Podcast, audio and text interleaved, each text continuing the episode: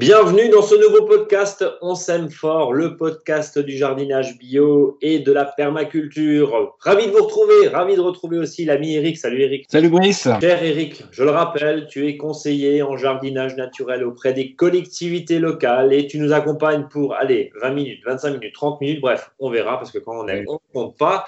Tu nous accompagnes en tout cas toutes les semaines dans ce podcast de plus en plus écouté. Je le rappelle, premier podcast jardin sur Apple Podcast, ça nous fait très plaisir. Continuez à nous écouter, continuez à nous laisser des messages, des, commentaires, des avis, puis continuez à nous noter aussi. Vous savez, les petites 5 étoiles que vous mettez, ou alors une hein, si vous n'aimez pas. En même temps, si vous n'aimez pas, vous ne nous écoutez pas normalement.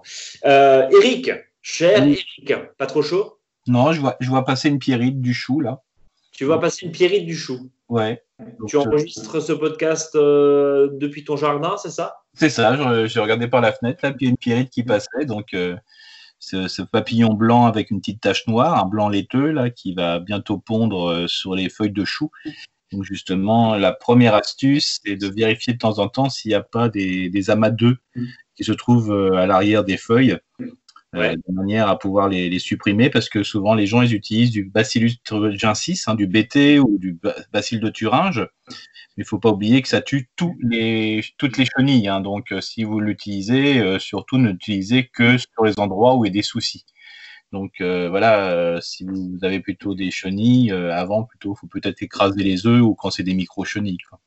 Oui, parce que évidemment, qui dit chenille dit papillon, donc ça veut dire que si vous utilisez massivement ce bacille de Thuringe. Qui est vraiment autorisé en agriculture biologique, qui est génial, qui est tout. Hein. Là, là-dessus, il n'y a pas de souci. Et si après on finit la cuve sur vos, espaces fleuris et compagnie, ça tue tous les papillons. Et c'est le gros, gros problème, puisque euh, derrière, bah, les papillons, c'est aussi joli pour les. Euh, déjà, c'est les pollinisateurs, hein, clairement. c'est très efficace, ouais. Et puis c'est très beau, évidemment. Pour le, euh, dis-moi, euh, ta, ta du chou là, tu l'as fait répéter pour qu'elle passe euh, devant la fenêtre juste au moment où on. Ah, oui, bah je l'ai, je l'ai un peu séché, puis comme ça de temps en temps je la fais passer. Hein. On notera quand même ton professionnalisme. Hein. On aurait dit que c'est répété. Donc. Non, non, non, non, non, non, non, non, non, mais quand s'il passe autre chose, je, ne dirais pas forcément. Hein.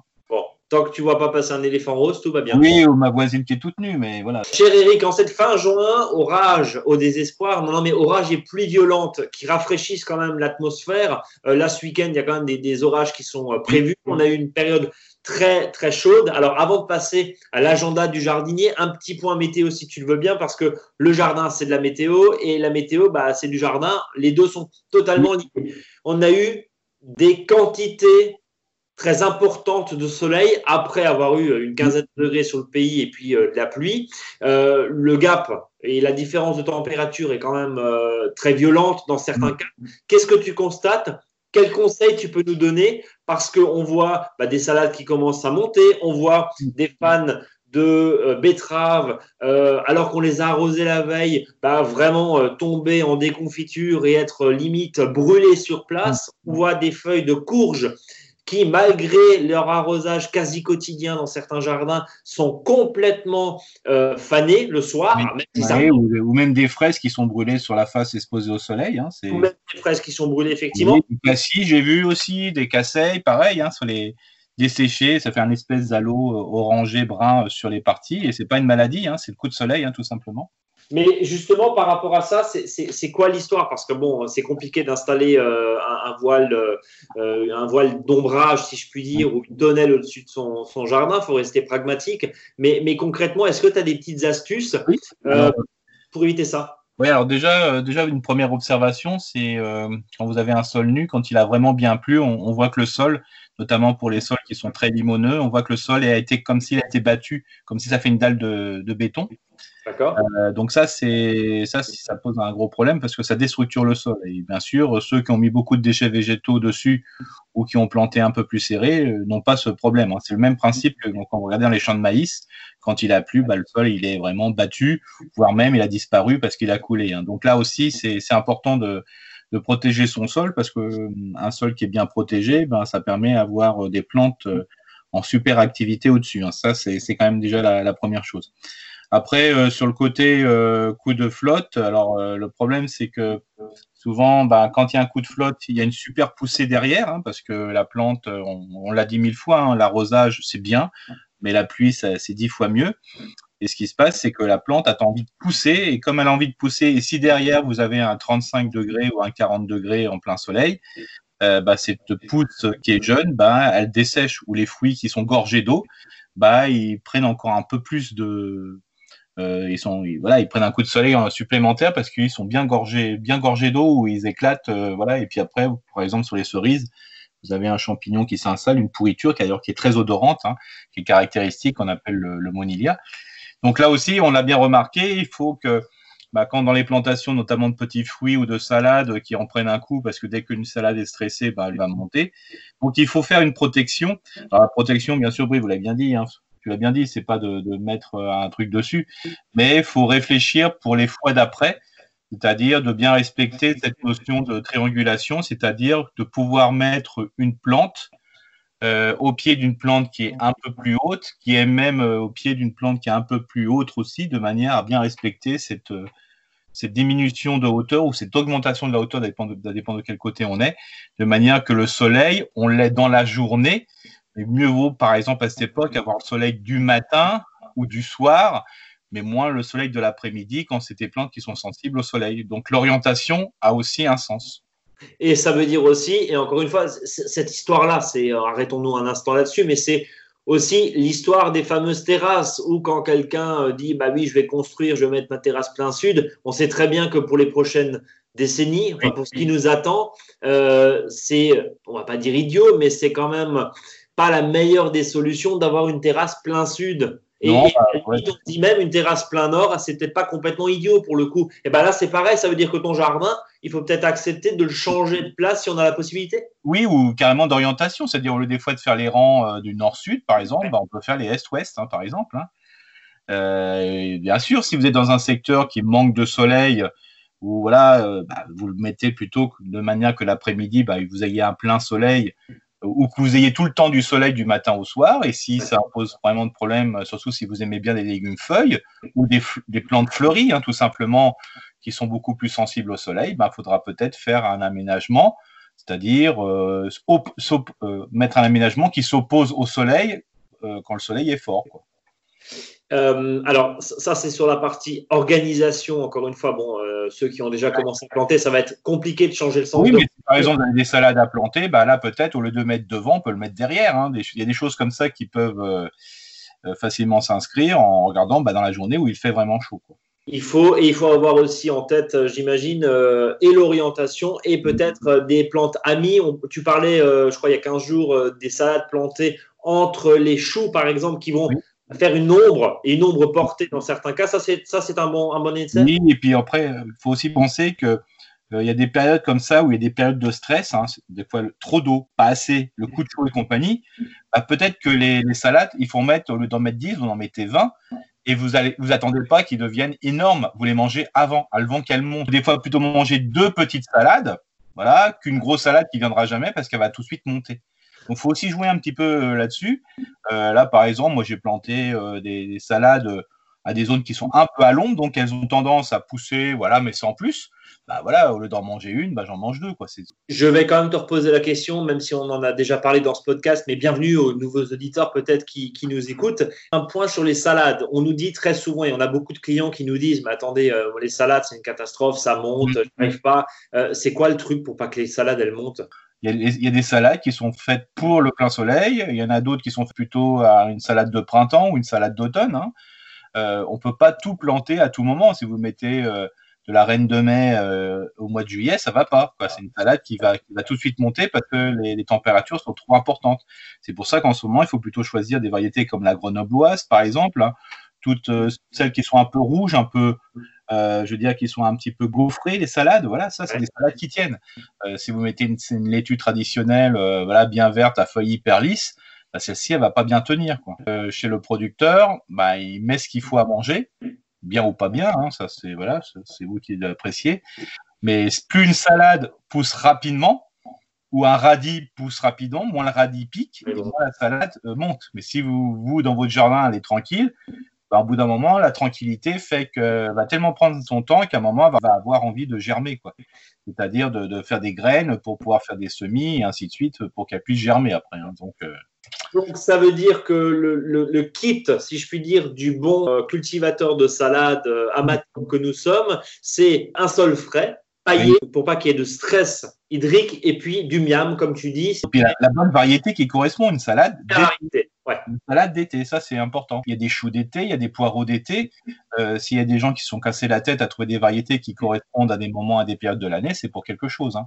D'ailleurs, on le voit bien sur les, quand on, des fois, on va chercher des, des poireaux, vous voulez chercher les poireaux au, printemps, bah, vous leur dites c'est quoi la variété? Alors bah, ils vous disent bah oui, bah c'est du c'est du bleu solaise. Alors que le bleu solaise c'est plutôt une variété, euh, je dirais tardive quoi. Ah une variété tardive pour manger un, un, poireau précocement. Donc ça veut dire que quand vous avez planté votre poireau, comme il met un peu plus longtemps à pousser, bah vous n'avez pas mangé le poireau rapidement. Donc il faut vraiment mettre des variétés qui correspondent euh, je veux dire, à des périodes de l'année. Et ça, c'est marqué sur tous les paquets de semences. Tu me disais, bah, en fait, là, on est un peu dans une période charnière où, finalement, on prépare tout doucement l'automne déjà. C'est-à-dire que là, il y a plein de gens. D'ailleurs, il y en a suite, euh, au confinement, bah, il y avait des livraisons de jardins partagés, par exemple. Bah, suite au retard de travaux, bah, ils les récupèrent qu'en ce moment. Et quand on voit les gens, ils étaient en c'était la catastrophe totale. Alors moi, j'aurais dit, oui, si vous souhaitez manger des radis de printemps, mais il faut savoir que fin juin, début juillet, on redémarre une deuxième partie du jardin. D'ailleurs, dans certains pays, euh, les productions précoces hein, euh, jusqu'au 15 juillet. Après, euh, les gens, bah, ils vont replanter tout ce qu'il faut pour la saison, je dirais, automnale et hivernale. Donc là, vraiment, on est dans une période charnière. Donc tout peut être replanté. Alors bien sûr, les pommes de terre, c'est trop tard. Et encore, il faut savoir que les pommes de terre, pour faire des, des plants de pommes de terre, sont plantées maintenant.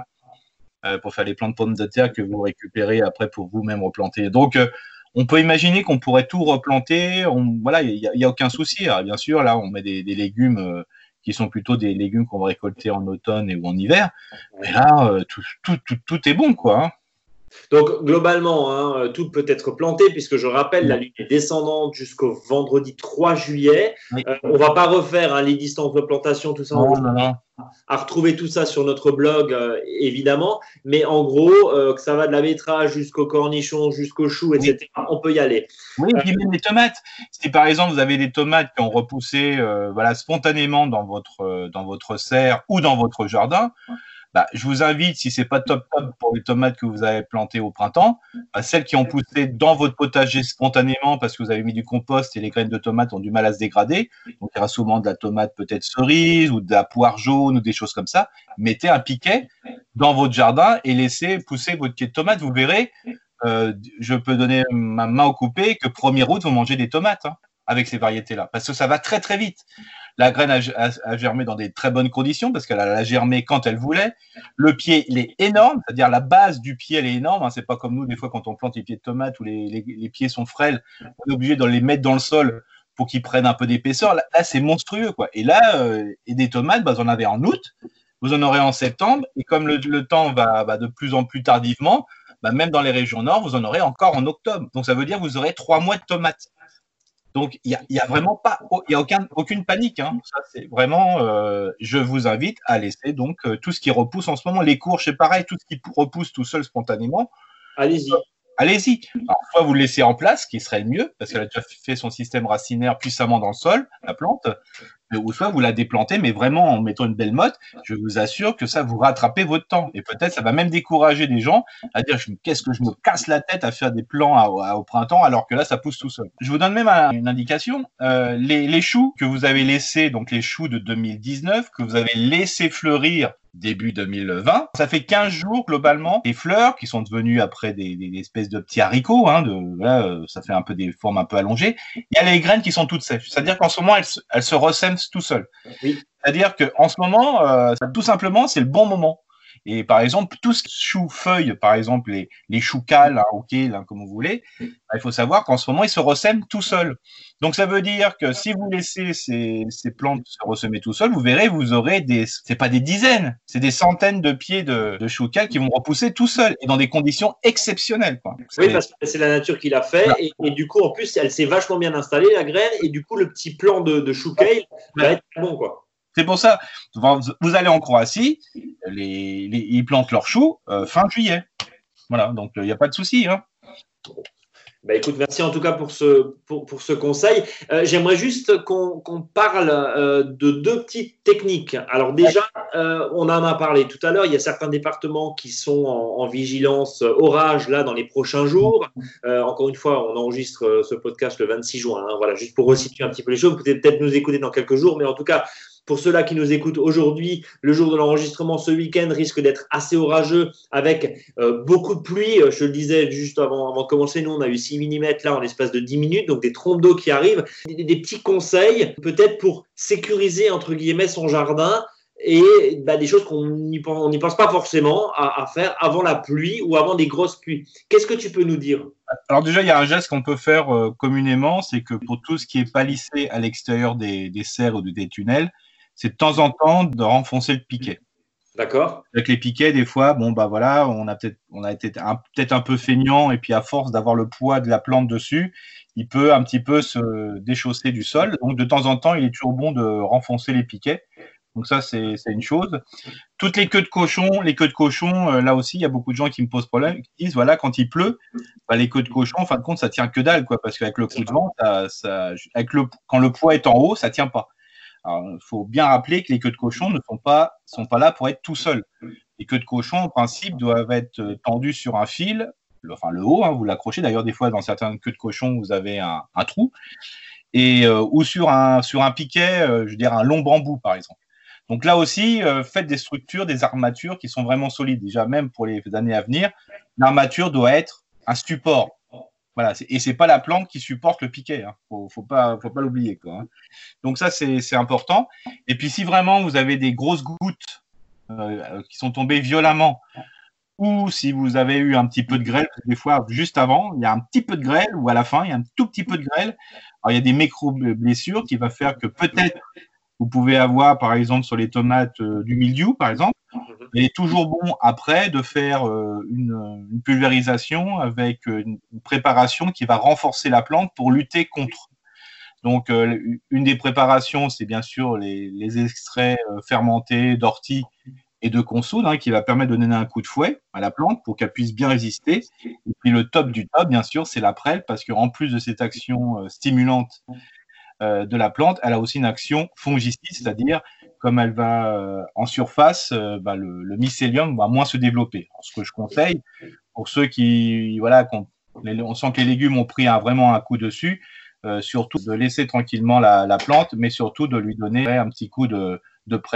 Alors les prêles, voilà, regardez bien sur le, paquet, mais on peut monter à, 20% même hein, sur la prêle. Hein, si vous avez fait quelque chose de sérieux, c'est-à-dire 100 euh, grammes de, plantes euh, par litre d'eau. Tu nous disais, bah, attacher, enfin renforcer les tuteurs, attacher les tomates. Est-ce qu'il faut arracher les feuilles qui sont situées à la base des tomates? Alors il faut savoir que les gens se plaignent souvent que les, les tomates de la base sont toutes jaunes, mais il faut savoir que c'est souvent les premières tomates de votre plante. Donc c'est normal qu'au bout d'un moment, bah, c'est un petit peu comme les autres plantes, les autres arbres, les premières feuilles, quand il y a un coup de sécheresse, voilà, ils commencent à tomber. C'est de la vieille feuille. Voilà, faut, faut, c'est la vieille feuille, bah, là, il n'y a pas de souci, il faut les enlever. surtout que dès qu'une feuille de tomate, de toute façon, qu'elle soit en haut ou qu'elle soit en bas, dès qu'elle commence à avoir une autre couleur que normalement, que la normale, quoi, il faut l'enlever. Donc je dis oui, il faut les enlever. Alors vous les coupez délicatement au couteau avec un couteau ou avec un sécateur. Par contre, si les feuilles sont impeccables, il faut vraiment les laisser parce que ça va apporter euh, voilà, les éléments nécessaires pour que les fruits grossissent. La seule chose qu'il faut faire attention pour prévenir des soucis euh, de mildiou, c'est que si vous avez des belles feuilles, parce que des fois sont, les, pieds sont bien vigoureux, surtout si vous conduisez sur plusieurs tiges, bah, des fois il y a des feuilles qui sont l'une sur l'autre. Mmh. Et si ces, ces feuilles-là sont un peu au nord, voilà, un peu dans une zone fraîche, bah, on peut craindre qu'au mois d'août, début août, hein, euh, voilà, bah, puisse s'installer sur la feuille qui est vraiment cachée du mildiou. Laisser, quand il y a trop de feuilles qui se superposent, de faire un choix dans les feuilles, de garder que une ou deux et non pas l'ensemble. Donc ça veut dire aussi que les feuilles, tu parlais effectivement des feuilles qui, sont à la base, si elles sont belles, on peut les laisser, mais si les feuilles justement qui sont à la base touchent le sol, euh, parce que là-dessus, tu n'as pas répondu et, je fais comme en politique, je repose la question, on garde ou on ne garde pas? Non, il faut les couper. On les coupe, ok, mais proprement, hein, comme tu comme De, toute façon, euh, globalement, même à la plantation, quand vous avez des. Il faudrait un petit peu dénuder le, pied de tomate, euh, si, parce que souvent on le, plante profondément, Euh, si des feuilles qui sont à 5 cm du sol, bien sûr, obligatoirement, elles vont toucher le sol par la suite. Donc, il faut les, il faut les enlever. C'est le bon moment pour euh, décompacter un petit peu les futures euh, plates-bandes ou les futures planches, comme on dit, où on va planter, que ça soit semer du haricot, des choux, des céleris, des betteraves, etc. et, évidemment, on peut aussi apporter des amendements, des engrais, c'est ça? Oui, c'est le bon moment. De toute façon, le, compostage, le jardin commence le, le, premier jour où il tombe le plus de fleurs dans votre commune. Donc, depuis le 15 novembre, vous avez accumulé des déchets dans le composteur. Donc euh, là, vous avez du compost qui a presque six mois, six mois d'âge, même s'il n'a pas été très bien décomposé pendant la période hivernale. C'est le moment de le mettre entre les, rangs des légumes. Hein. Là, il n'y a pas de souci, ou d'autres plantes. Hein. Mais doucement, parce qu'il faut savoir, c'est pas parce que c'est du compost que c'est un truc super naturel qu'il faut le surutiliser, parce que ça va apporter trop d'éléments et on sait très bien qu'une plante qui est trop nourrie sera sensible aux maladies, mildiou, idiome et compagnie. Et qu'elle attire les pucerons, si je reprends ce que tu as dit il y a quelques mois. C'est ça. Trop de miam attire le puceron aussi. Juste avant de passer au verger, arrose le soir ou on arrose le matin, Eric bah, Moi, je suis toujours pour, euh, je suis plutôt pour l'arrosage du, matin, mais si on sait le matin, c'est à 6 heures. Hein, voilà. Ouais, donc faut être lève tôt, quoi. Bah, si, ouais. Et le soir, si on arrose, c'est après 9 heures. Par exemple, une journée euh, comme hier euh, ou avant-hier où il a fait du, du 32-33 à l'ombre, vous pouvez imaginer ce qu'il fait en plein soleil. Euh, c'est sûr que là, euh, si vous arrivez, si vous arrosez avec un tuyau d'arrosage, bien sûr, si vous arrosez par rapport à une tonne à eau, ça pose moins de problèmes parce que l'eau est chaude. Voilà, mais si vous prenez euh, voilà une eau de pluie ou une eau de une eau de puits pardon, du réseau, elle est vraiment trop froide. Alors si vous le faites, arrosez plutôt le paillis plutôt que d'arroser, je dirais, le, feuillage. Et, et surtout, n'oubliez pas aussi quand vous arrosez, il faut mieux arroser bien une fois que 10 euh, en très petite quantité. Hein. Tu le répéteras jamais assez, mais paillage, paillage, paillage, ne serait-ce que pour notre histoire d'orage. De toute façon, le, meilleur exemple, c'est quand il y a eu un orage, allez vous balader dans les champs, vous verrez que dans, le maïs, ça ne tient absolument rien. Euh, alors que dans la prairie, euh, ben, ça va. Quoi. Voilà, c'est ça le principe de base. Hein. Là, il faut faire exactement la même chose dans votre jardin, parce que sinon, vous perdez tous les éléments, tous les éléments nécessaires, les meilleurs nutriments quand il y a un orage. Surtout en plus si vous avez un terrain en pente. Paillage, paillage, paillage, comme d'habitude. On va terminer avec le verger. Euh, et cette histoire de momie, euh, explique-nous, Eric. Alors, le, gros souci, des fois on en retrouve encore, on retrouve des fruits de 2019 euh, sur les arbres qui sont desséchés et souvent même qui sont collés aux branches. Il faut savoir que ce sont des fruits qu'on a laissés sur les arbres en 2019 euh, qui ont pourri. Et euh, comme il y avait un certain nombre, ils ont des fois resté ensemble, groupés. il y en a une grande partie qui tombe durant la, période estivale, euh, automnale et hivernale, mais il y en a une partie qui reste dans l'arbre et des fois qui reste même collée pour certaines espèces sur, sur les branches. Et là, il faut savoir que, que ce sont des foyers de maladies, parce qu'il faut savoir que dès que le temps va, va s'améliorer au printemps, euh, bah, tout va fleurir, les champignons vont fleurir. Et c'est souvent des fruits qu'on a laissés en hauteur, ceux qu'on récupère le moins bien. Hein. Et quand il va pleuvoir, ben, la pluie va lessiver euh, ces fruits momifiés. Et après, elles vont tomber sur les feuilles, sur les bourgeons. Et quand euh, la période est propice, ben, ça peut condamner les fruits. C'est pour ça que quand vous avez fini de cueillir vos cerises, attendez quelques jours, le fruit devient moins brillant, c'est-à-dire plus terne. C'est le bon moment. Vous prenez une perche avec un crochet au bout et vous secouez les branches. Comme ça, vous laissez tout tomber au sol. Et là, il n'y a plus de problème. Les variétés vont tomber. Alors là, le pire, c'est les quetch. Hein. Les quetch, mirabelle, euh, tout ce qui est prune. Alors là, ça, euh, moi, ça m'arrive de, tailler des arbres chez des amis. Euh, bah, je passe plus de temps, des fois, à l'automne, à enlever les fruits momifiés. C'est-à-dire, alors là, c'est plus compliqué. Il hein. faut couper. Alors, des fois, même, je suis obligé de couper la branche. Il y en a tellement dessus. Voilà, ou des pêchers. Alors là, des pêchers, c'est pareil, hein, ça reste collé. Alors que s'il aurait fallu simplement les secouer, il y a une grande partie des fruits seraient tombés, hein, même la grande majorité. Une fois que c'est sur le sol, euh, il n'y a plus de soucis. Les, fruits se décomposent normalement et les micro-organismes s'en occupent. Mais quand ils sont en haut, euh, c'est la, la, foire euh, et la fête des champignons. Et, c'est pour ça que ça, encore une fois, il faut impérativement les laisser. On en voit dans beaucoup, beaucoup, beaucoup de, jardins. Il faut les supprimer parce que tu dis c'est des, des réserves à maladie. Oui, parce qu'après, si on est obligé de faire un gros traitement au cuivre, euh, c'est complètement Après, quand vous faites un gros traitement au cuivre, le cuivre est sévé par la pluie. Euh, le cuivre rentre dans le sol, ça tue les vers de terre qui, vont moins manger les cerises qui vont tomber après sur le sol. On approche tout doucement de la fin de ce podcast. Allez, on est presque à une demi-heure là de, de conseils. Juste avant de passer à ton fameux dicton, tu voulais nous partager un coup de gueule. Oui. Qu'est-ce que, qu'est-ce que je devais râler d'ailleurs? Je ne m'en rappelle même plus déjà. Tu devais râler sur les robots tondeuses. Ah oui, mais bien sûr. D'un seul coup, je savais plus. On était tellement dans une bonne dynamique, je savais même plus sur quoi les râler là. Vous voyez, pour dire que je suis pas un râleur. Hein. Euh, oui, donc attention euh, aux robots. Alors, euh, les robots, on n'est rien contre les robots hein, qui tournent tout seuls, là, c'est bien. Même ça fait une tonte mulching et le, gazon, pour ceux qui aiment bien les gazons impeccables, il n'y a pas de souci. Mais par pitié, arrêtez-les la nuit, quoi. Hein. C'est-à-dire ne laissez pas se balader toute la nuit. Alors ça, vous pouvez faire ça avec votre aspirateur à l'intérieur, ça vous pouvez le faire, mais pas avec le robot tondeur la nuit. Parce qu'il faut savoir que la nuit, il y a une activité intense macro-mammifères, des macro, la macrofaune. Et le fait de se faire, euh, quand il y a une tourneuse à côté, bah, il y a un nombre d'hérissons, des jeunes et compagnie qui sont, euh, je dirais, broyés ou blessés à cause de ces euh, micro-tondeuses robots. Donc attention. On a partagé évidemment cet appel de plusieurs associations hein, de, défense des animaux. Je, t'avoue que j'ai découvert ça là il y a quelques jours, hein, ce, ce problème-là. J'imaginais pas à ce point-là que c'était un problème. Donc encore une fois, comme tu l'as dit, on n'a rien contre les robots tondeuses. C'est même plutôt génial quand on est un peu geek comme nous et c'est franchement un, très beau rendu. Mais il y a un truc tout bête.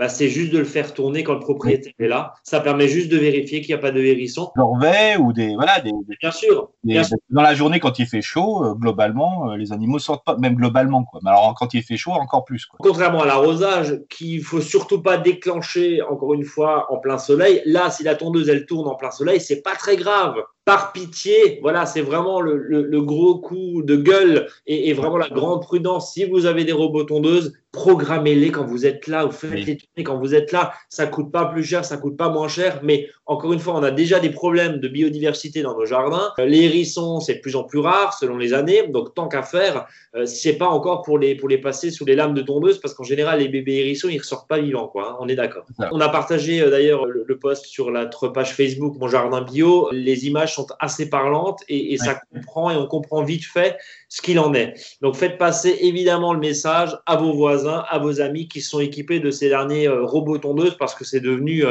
là aussi très à la mode. Eric, on va terminer forcément avec ton dicton humour potager, humour jardinier et maîtrise des mots.